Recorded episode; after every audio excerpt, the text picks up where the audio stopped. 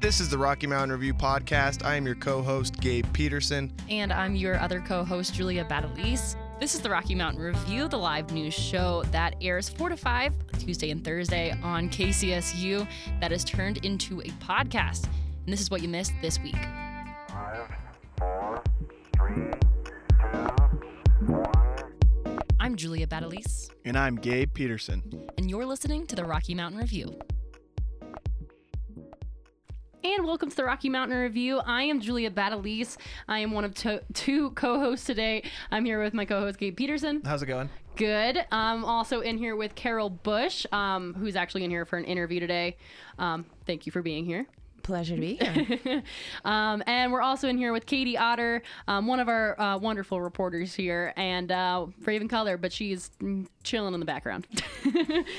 um, anyway, just a little rundown of what we have going on for today. Um, we are going to be first starting off with that interview with Carol Bush, talking a little bit about the Human Rights Film Festival here. As well, we are going to come back after a quick break and then we'll go into local news. Um, we'll be talking a little bit about some of the strikes that we've been seeing here by um, Colorado teachers um, and go into a little bit of discussion about that. Um, and uh, as well, we'll go into sports. And then after that, we have our national news. We'll be talking a little bit about Syria. And we'll have our Rocky Mountain music segment done by our own music director, Monty Daniel. And then later in the show, we will be joining, uh, we'll be joined with Dylan Simonson to talk a little bit about our. Uh, Pot talk. our pot talk. Pot yeah. um, and then, of course, we have uh, weather at the end of the show because no one can just check their phone for Yeah, the weather nobody. anymore. No That's what we're here. The Rocky Mountain Review. That's what we do. Anyway, we're going to go right into the interview. Katie, if you want to take it away. so, Carol, what is the ACT Human Rights Film Festival, and can you tell us more about your involvement in it? Sure. The ACT Human Rights Film Festival, and that's ACT, which you could consider an acronym for Awaken, Connect, Transform, but we just say ACT. uh, it is a, wow, it's was a week long. Now it's two weekends. It's this incredible multi day film festival that the Department of Communication Studies, who I work for here at CSU in the College of Liberal Arts, um, we started this festival back in, I think 2016 was the first year. So this is the third annual uh, film festival. And the, um, let's see, we have about 13 different films from around the world that we've curated, which means we've taken a look at all of the best human rights focused documentaries that have been produced in the last year or so. And we have a jury that reviews um, upwards of 40 to 50 films and then decides on a final list of films that we um, we bring to CSU. Actually, it's not just CSU. We have um, we wanted this from the beginning to be a community event. So we start the festival here at the Lory Student Center Theater, and then we are also located at the Lyric, which is up in North Fort Collins, and also at the Lincoln Center Magnolia Theater. So by having this throughout the community, we're able to extend the message of what we think is so important about the liberal arts um, and human rights um, to the community and not just have it be this insulated CSU experience. We, of course, want to have students involved, and even students like yourself are involved, Katie. Um, Right. Uh, it was really cool. Katie was behind the scenes shooting some Q and A sessions. Um, just what was it? Yesterday? no, No, it was uh, Saturday and Sunday. Saturday and Sunday. Yeah. Okay. It's a Um, great time. Yeah. So, um, if I can throw it right back at you, like, how would you sure. how would you, in your words, describe to uh, your fellow students what the festival is? I think um, it's a one. First off, it's like a wonderful opportunity that we, as a university and a community, have to be able to go see these films that are so important and um, eye-opening and raising issues that you know a lot of people have never heard of. And from my perspective, it was really cool being there. I saw two of the films, and I think I'm going to go next weekend just to go Just to go, cool. but it was cool to see like the q&a sessions too like having the subject of the film be there and and um Which one were you at? Was it Dead Donkeys? i was or at dead donkeys Okay. and then mama uh Mama Mama Colonel, Col- Colonel. Yeah, I didn't. I didn't want to butcher it. Yeah. yeah so um, you're like q&a what's that so um, when you know when you go to a f- go to a movie the movie theater you have see your trailers and then you see the main event and then the credits roll and before the credits are even finished rolling you're up and you're out of the theater and you're on with your life the um, at most film festivals you are having an opportunity following the screening of the film to meet the filmmaker to meet somebody who's a principal subject from the film po- potentially somebody who's a producer. Um, so for dead donkeys fear no hyenas which came out of ethiopia and it was a story about um, well, it followed an Ethiopian journalist who was doing some investigative research around uh, the influence of um, uh, outside corporation coming into the country to basically take over land that belonged to people um, that had been indigenously used by folks farming and added it to their larger corporate farm and basically kicked the people off the land. And so this was funding that the, the government was of Ethiopia through the World Bank was kind of basically passing on to these corporations to allow them to do this. And so we had the journalist here, Argaw Ashine, and he'd actually basically became exiled from his country because he was his his investigations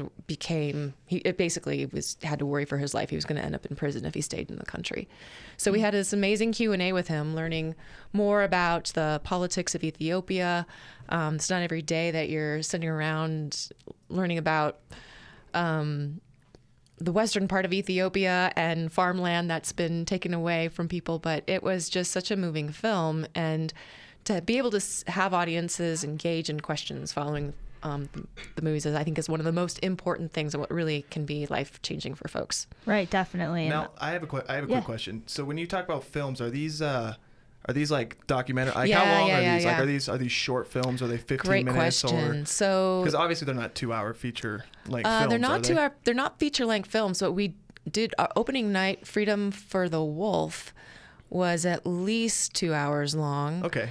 Um, we have most of them hover around 80 to 90 minutes. I think the shortest one that we have this year is 72 minutes. Okay. Okay. So they're legitimate, they're documentary films, all of them. We have in the past had a narrative fiction film, but the um, the documentaries are really, I think, what people are most drawn to because you're like you're you're seeing stuff that's actually happening. Um, the other day we were at the Lincoln Center, and one of the films that we screened called Crime Plus Punishment was about um, whistleblower cops in the New York PD who were all minority, who basically uh, were being retaliated at work in terms of they weren't getting promotions because they just they didn't want to follow a quota system that actually was even illegal. Um, but sort of de facto um, their superiors were saying you have to you have to Yeah. bring in the numbers And I hmm. can't I can't remember if you said this earlier because you said it goes through a jury, right? I mean, how do you select these Oh. certain types of films? Like, do people send these into you and you kind of like throughout the year kind of pick what's gonna no, be shown? we're we're we are tracking all of the festivals hmm. around the world. Really, Okay. There are some some prominent ones. So San, Sundance, you probably are Yes, most yeah. familiar with. That mm-hmm. happens in January, and we have I think at least three films that screened at Sundance in our festival. Um, two of uh, on all of them. Uh, here, our festival is the first one to actually um, screen them in Colorado. And in, later this week, we have on Friday, I think we have a U.S. premiere of a documentary coming out of Brazil. So we're the first, wow. the first country, or sorry, yeah, the first country outside of Brazil to screen this film. So it's pretty exciting. It's pretty cool. Cool. Um, so have you had a favorite one, a favorite film of the festival so far? Uh, I have favorites for different reasons, but I have to say I'm really smitten with the um, with minding the gap. It kind I've, of I've heard really good things. yeah, yeah Everybody from Ramp was super pumped about what, that film. what is what is that about? Uh, okay, so it's basically it's it's about three skateboarders in Rockford, Illinois. Like, Oh, cool. That's like the first the first level. It's about these th- three three guys. They're friends, and one of them has been filming their skateboarding antics and their life antics since they were, you know, young teenagers. And but it's really more a film about how do you grow up from being a kid into being an adult and and it's also a film about how do you find closure when your families are super volatile. All of their dads, one way or another, they were estranged from their dads or they lived in very abusive situations. And it's just so beautifully made. And it's amazing the skate, like the shots of them skateboarding. Like he is filming them skateboarding as he's on his skateboard. Yeah. So it's it's stunning. It's Yeah, really, I mean really that. stunning. Yeah, that sounds very interesting. I'd, I'd definitely be able to see that. What's it called again? Minding the Gap. And Minding you probably won't get to see that in Colorado again until, I don't know, sometime next year. Hmm. Oh wow. So, Yeah. yeah. So I just have a quick question, just because you know these last couple of days, the whole Syria chemical attack thing. I was reading this story and saying that there's this Syria um, documentary that's being played. How do how do you guys do? You guys do like Q and A's? Do you respond to certain social like issues that go on after these films are made? Like, are you gonna like go into the discussion in Syria for people who attend, or like how are you gonna handle that kind of? Yeah, well, we have two different films this year. One, um, one already screened called A Memory in Khaki, and that one was The rep- beginning before the Civil War, right? It It- was yeah, it kind of like serious history leading um, up to it. You know, I actually didn't see that one, so I, d- I don't want to misrepresent. Yeah, I mean, that, I just read it today. so Okay. I- but then the one that we have on um, Saturday closing day, 69 minutes of 86 days, it follows the movement of a family from Syria up to Finland. And so when the first year that we had this festival was 2016, and that was kind of when all of this Heightened. hei- like refugee crisis was really just going off. And mm-hmm. we mm-hmm. thought, okay, by this time next year, there are going to be some films out there. Yeah. And so now we're two years later, and we're really getting, we're still seeing films. And so filmmakers are responding to current events for sure. And so, I mean, it would be silly of us to not be including a so film in the festival. That, That, was kind of my question. Yeah. Is like, do you guys want to play more prominent social issue kind of stuff, or is it more of just kind of Mm-hmm. whatever comes into you guys? I think it's column A and column B Okay. because there are some films that are just so outstanding.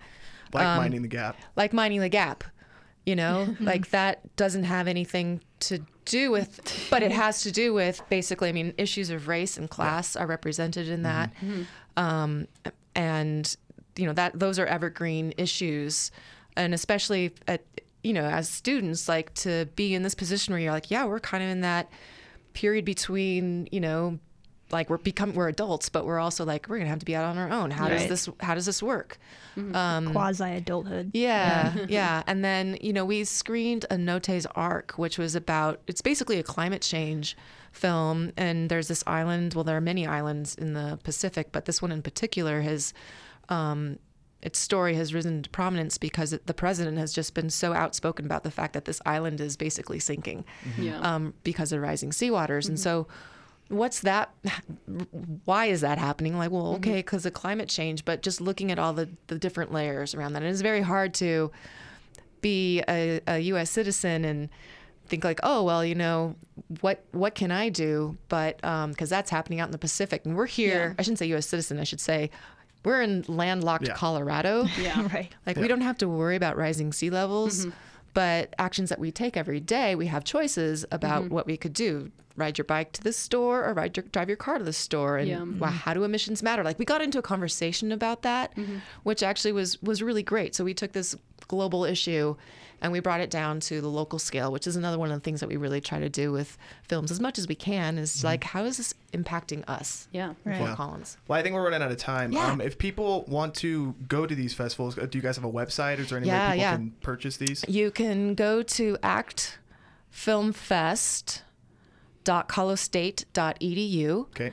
And our schedule's there. There's just two more days of the fest. Friday and Saturday are the last two days of the festival, but we're also screening some films at the Lyric um, tonight, tomorrow night, and Thursday night. So Awesome. All right, Check it out. Uh, thank you so much, Carol. thank you so coming on. much for your interest. Really appreciate it. Great to have you on. All right. Well, we are going to go on a quick break here, but we'll be coming back with uh, local news as well as sports. So stay tuned.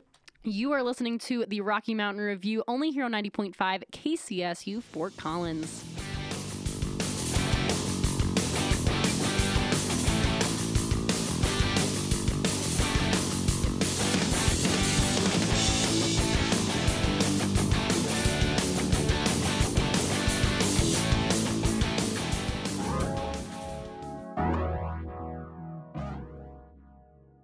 Welcome back to the Rocky Mountain Review. I am Julia Battleese, one of two co-hosts. I'm in here with my co-host Gabe Peterson. How's it going?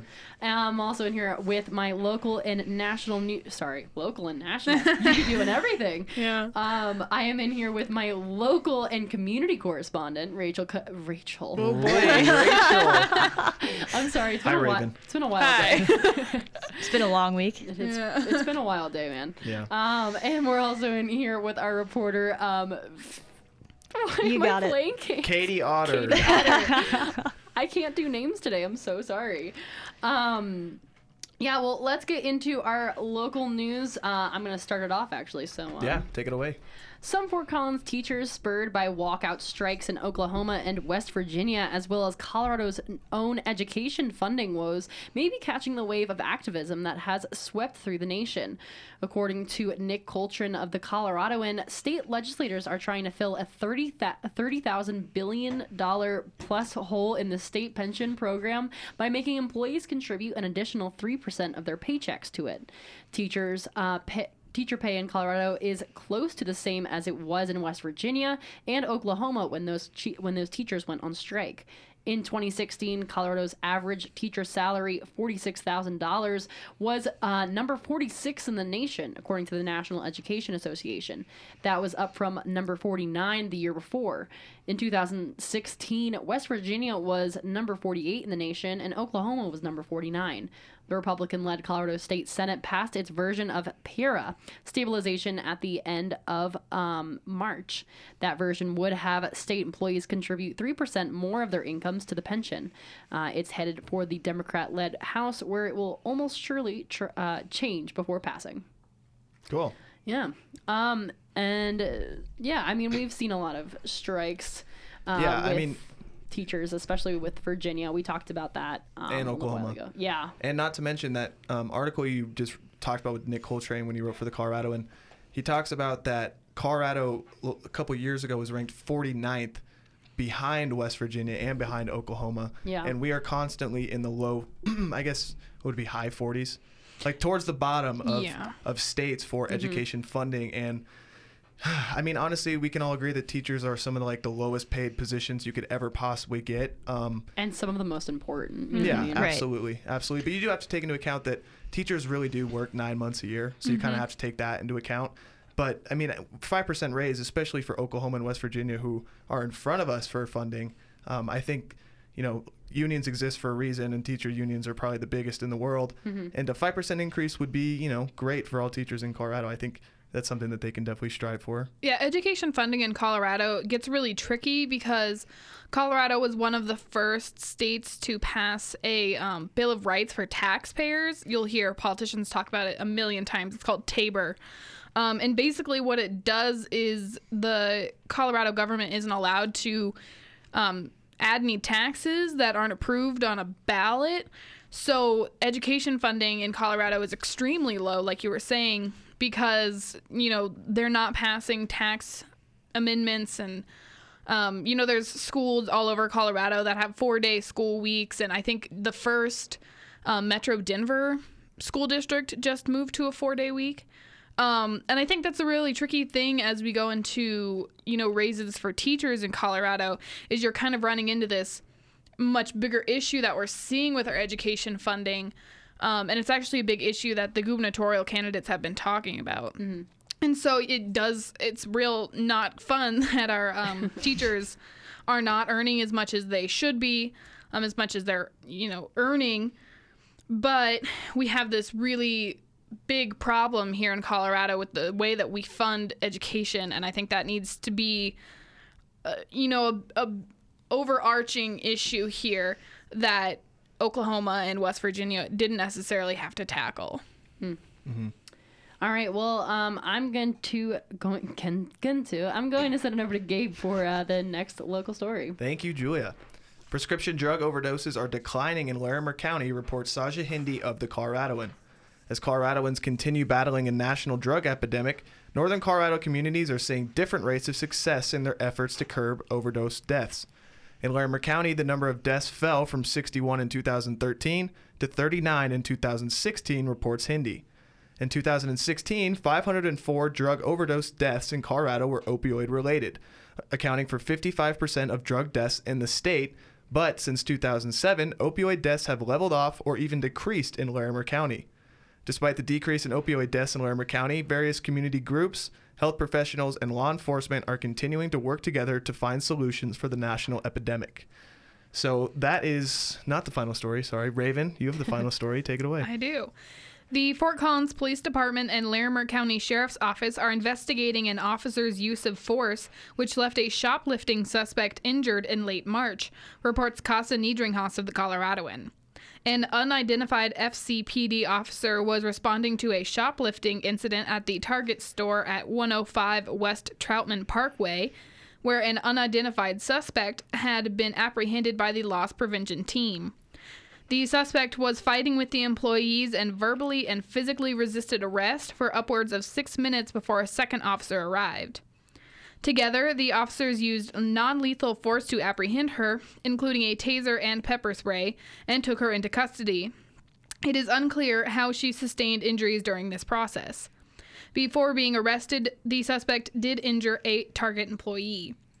The suspect was sent to an area hospital and was released into police custody after treatment. She was then booked at Larimer County Jail on suspicion of theft, third degree assault, resisting arrest, and obstruction of a police officer. Target's loss prevention team recovered more than $400 of merchandise from the suspect. The first officer- officer has been on administrative leave in connection to the injuries sustained by the suspect. He or she was not wearing a body cam, but the second officer was and captured part of the incident. The target security cameras captured the entire incident. Whether the suspect or, or neither the suspect or the uh, suspended officer have been identified, but arrest records from the Larimer County Jail showed that a 29 year old Nat- Natasha Potnode, Patnode, um, was booked the same day after being arrested at the same location for the same charges. The arrest records also name the arresting officer being Justin Birch. However, Fort Collins police have said that Birch is not the officer on suspension. Uh, the, this investigation comes as the second time FCPD has looked into excessive use of force by an officer in the last year. Thank you, Raven. Yeah, that's gonna wrap up local news. But I'm gonna send it over to Gabe because we're doing sports now. Sports. Let's talk about track and field. Colorado State track and field team continued action at the Colorado Invite, hosted by the University of Colorado last weekend. The distance crew shined for the Rams as they took top spots at multiple events. As senior Jalen Hunter was at the top, the top collegian in the men's 110 meter hurdles, and set a personal best with his time of 14 seconds, 14.21. Sorry. Hunter's time now sits eighth on CSU's all-time list. Quote, we had seen some good practices out of Jalen, and we were hoping it would be translated into a meet, distance coach Kareem Abdel Wahab said in a statement. He made it happen today, and hopefully it'll be the start of many better marks to come. The Rams will continue their outdoor season next with the No Challenge, which they will host co-host with the University of Northern Colorado on April 14th. Talk about baseball a little bit. The Colorado State Club baseball team is getting hot at the right time as the Rams swept Colorado School of Mines in a three-game weekend series to build a nine-game win streak. In first in the first game against Mines, the Rams were led by starting pitcher Phelan Castellano. Castellano dominated the eight-inning game with a 14-2 victory. Quote, ever since Arizona, we have we haven't had really nothing to lose, Castellano said. You can sleep sleep on us if you want, but we're still CSU baseball. Sunday's doubleheader took place at Northglenn High School in Northglenn, Colorado. In the first game, Jared Van Vark started on the mound and continues the Rams' pitching success. Van Vark led CSU to an 11 1 victory. CSU will look to continue their winning streak on April 14th with a four game conference series with the University of Northern Colorado at City Park Field in Fort Collins, Colorado.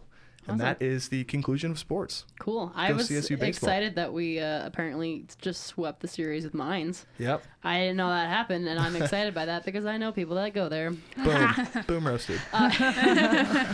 All right. Well, we'll be coming back here in just a second with national news as well as our music segment done by our own Monty Daniel, our music director. Um, yeah, stay tuned. You are listening to the Rocky Mountain Review only here on 90.5 KCSU Fort Collins.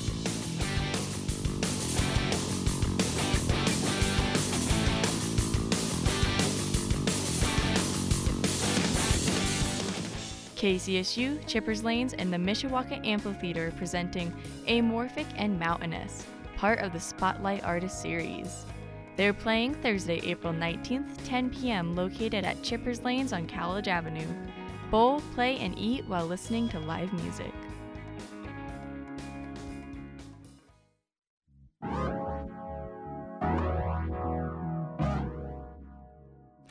Welcome back to the Rocky Mountain Review. I am Julia Battleese. I'm one of two co-hosts. I'm in here with my co-host Gabe Peterson. How's it going? Not bad. I'm also in here with my local and community correspondent Raven Color. That's me. Rachel. And- yeah. I don't know where that came from, but I'm sorry. Uh, and uh, our own reporter, Katie Otter. Hello. Hello. I'm getting the names now. I don't know why I wasn't nailed awake it that time. I know. Anyways, I- we're yeah. Sorry, Julia. I didn't mean to cut you off. No, you're we're good. we're uh, jumping right into national news, and uh, Julia, you have that first story, so why don't you take it away? Um, at least 40 have died in what has been called a chemical gas attack on the rebel rebel held city of Douma, reports Larisa Epatko of PBS. The attack was generate has generated scorn from all sides in the conflict, but it is suspected to be conducted by the current Syrian government, who denies the attack, claiming that quote the army, which is advancing rapidly and with determination, does not is does not need to use any kind of chemical agents. The Russian Foreign Minister Sergei L- uh, has stated that there is no evidence of a chemical attack, but France and the UK have called the attack a violation of, quote, international humanitarian law, and that the regime, as well as its backer, Russia, are at fault for the deaths. Israel responded by launching missiles against the Syrian regime by striking an airbase controlled by the Assad regime in central Syria. This marks the 72nd reported gas attack in the Syrian civil war and follows the supposed removal of gas based weapons from Syria, where a thousand tons of Syria's chemical weapons were destroyed in 2014 in a joint U.S. and Russian mission. However, an exit memo from John Kerry in 2017 states undeclared chemical weapons could very well uh, be in still be in play in the ongoing conflict. President Donald Trump, in a tweet in response to the attack, stated that uh, the quote area of atrocity is in lockdown and encircled by Syrian army, making it completely inaccessible to the outside world. President Putin, Russia, and Iran are uh, responsible for backing Animal Assad. And Defense Secretary John Mattis stated nothing is ruled out for the U.S.'s response in the attack. Yeah, we'll but we'll keep you updated on that on uh, Thursday on our show definitely because that's a big um, that's a big thing. I mean, I was reading you know a couple sources today saying that in the next 24 to 48 hours we're gonna hear what the United States is gonna do because France is calling for us to um, kind of join with them and kind of like kind of figure this out. I mean, you know, like what you just read, the 70 second gas attack on their own people. I mean, Yeah. there- it's, I mean, And that's something uh, that was written by JD Layton, our uh, national news correspondent, and also the next uh, news director here, one of the next news directors here.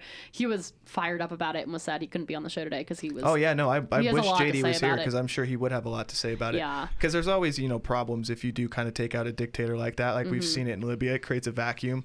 Um, but yeah. I- mean, 72 gas attacks since what was it since 2014 or uh, I I don't know the exact number, so I'm not going to say. But um, I mean, there there there comes a point where you know Russia and Russia can only just just.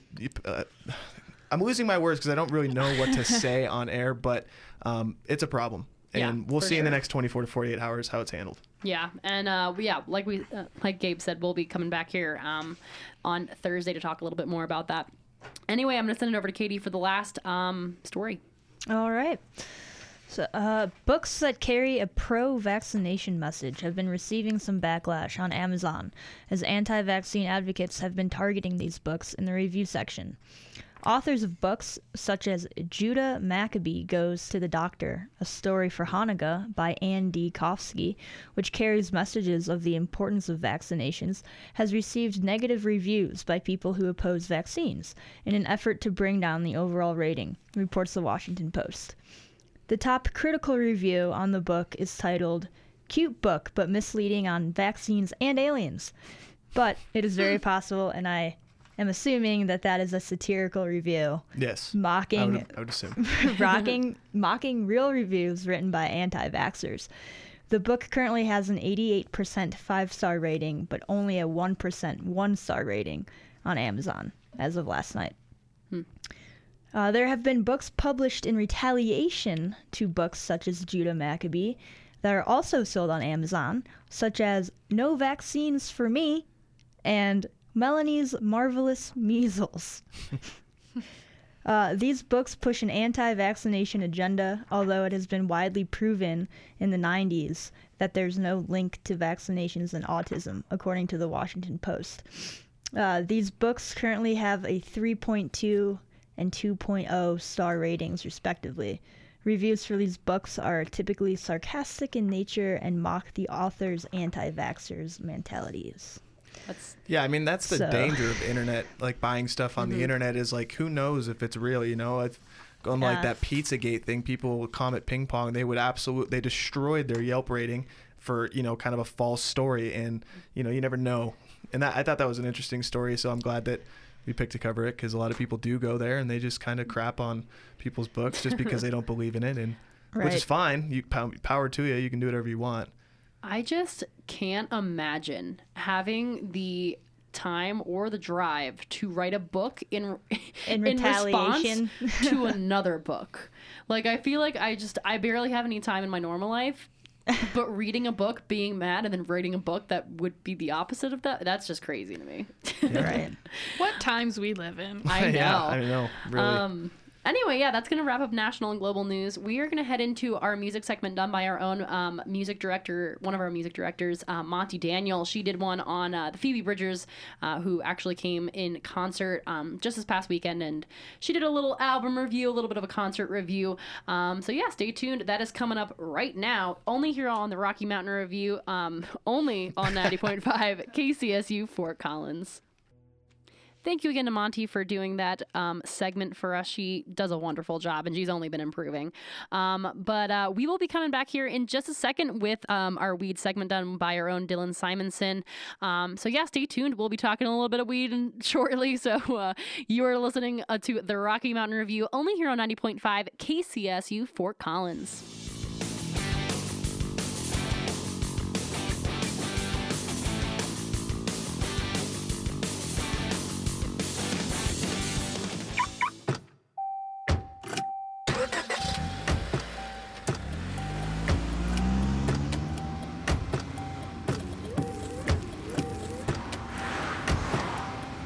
Driving has a rhythm all its own. Don't wreck it with a text. Before you get behind the wheel, silence your phone. Or better yet, designate a texter. For more text free driving tips, visit stoptextsstopwrecks.org. Brought to you by the Ad Council and the National Highway Traffic Safety Administration.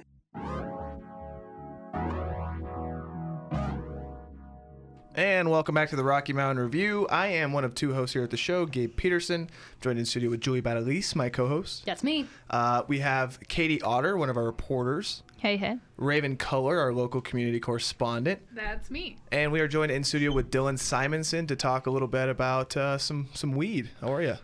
Good. How about you? I'm doing good. So there was uh, there was a hemp expo this weekend, correct? Yeah, it was uh, April 6th and the 7th in uh, Loveland. Yeah. I mean, do you want to fill us in on a little more information? Definitely.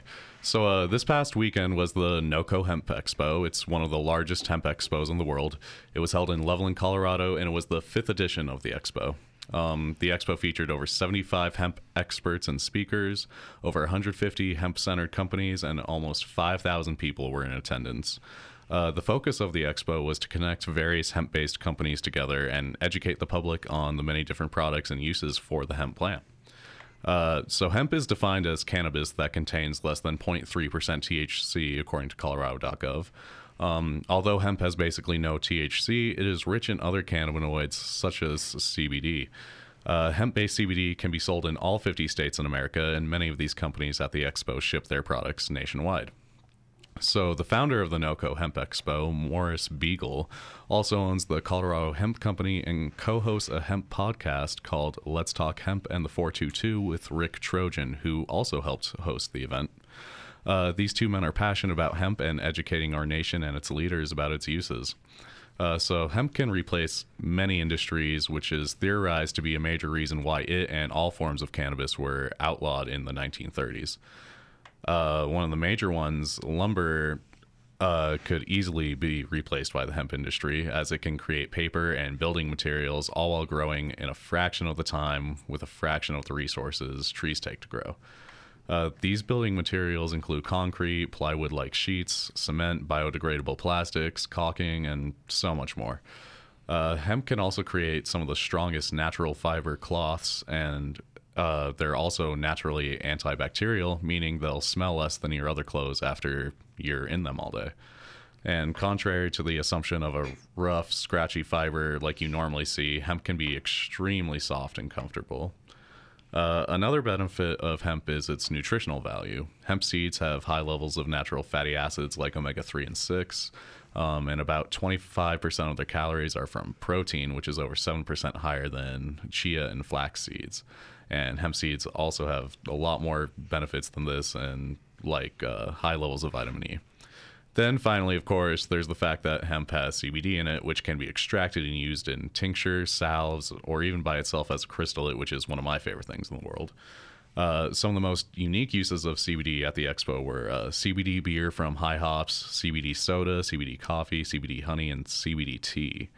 Um, all this and much more at the expo. It was a great event, and I'd highly recommend it for those interested next year. So I guess I kind of misspoke when we first started. I said let's talk about weed. We're not necessarily talking about weed. We're talking about Exactly. It's the other spectrum. Of exactly. The plant. Um, so you went to this. Um, was it like a symposium? Was it people who spoke the whole time? Were there like booths going around of people So, selling products? There were two sections of booths, and there was a uh, main stage where there were speakers, you know, all day, uh, both days, and then there were a couple of workshops where you could like learn how to make things. Like uh, I was able to learn how to make a hemp salve.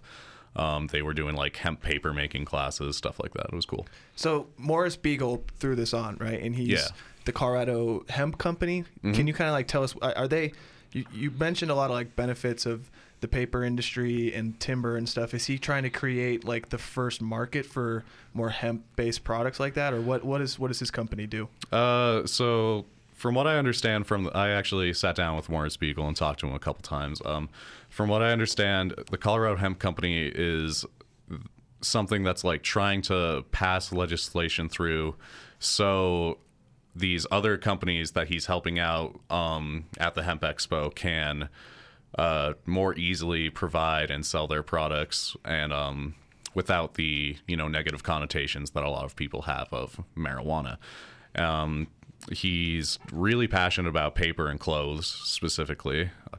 Um, so I believe he dabbles in both of those with that. And then um, his podcast uh, with Rick Trojan delves really far into um, all the legal stuff and like the uses.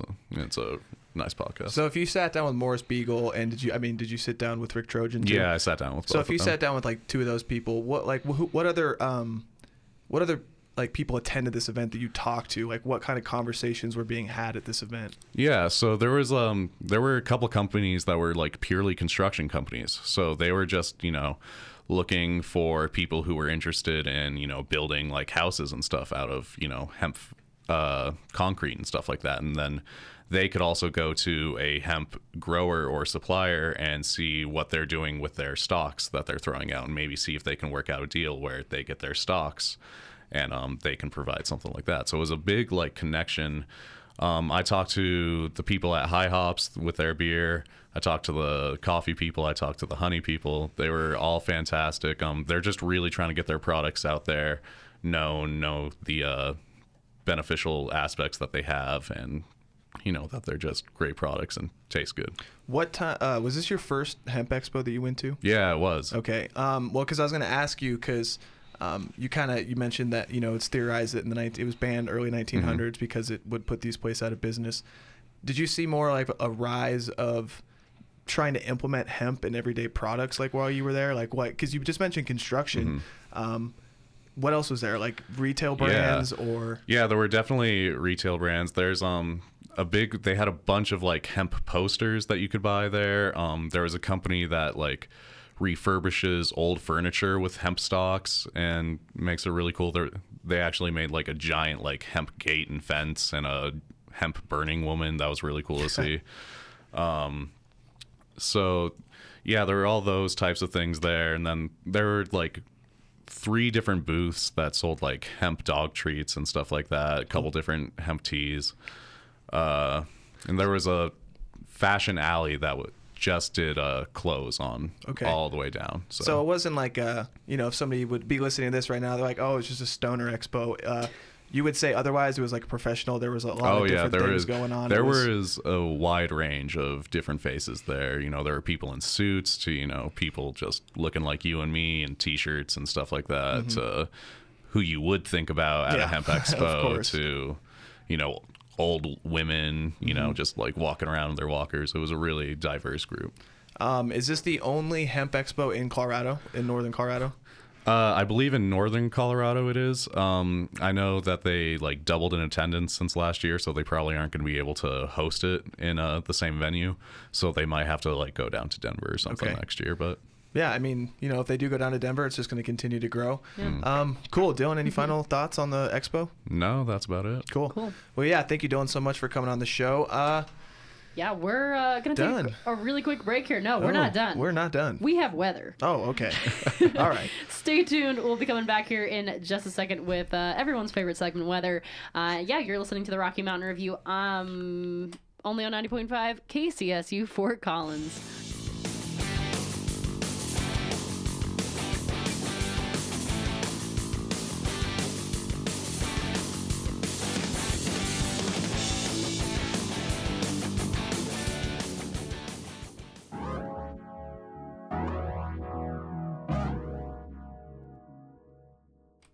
And welcome back to the Rocky Mountain Review. I am Julia Battleese. I am one of two co-hosts here on the Rocky Mountain Review. I'm here with my co-host Gabe Peterson. How's it going? Not bad. I'm also here with my local and community correspondent Raven Color, Hello. and I'm here with our reporter uh, Katie Otter.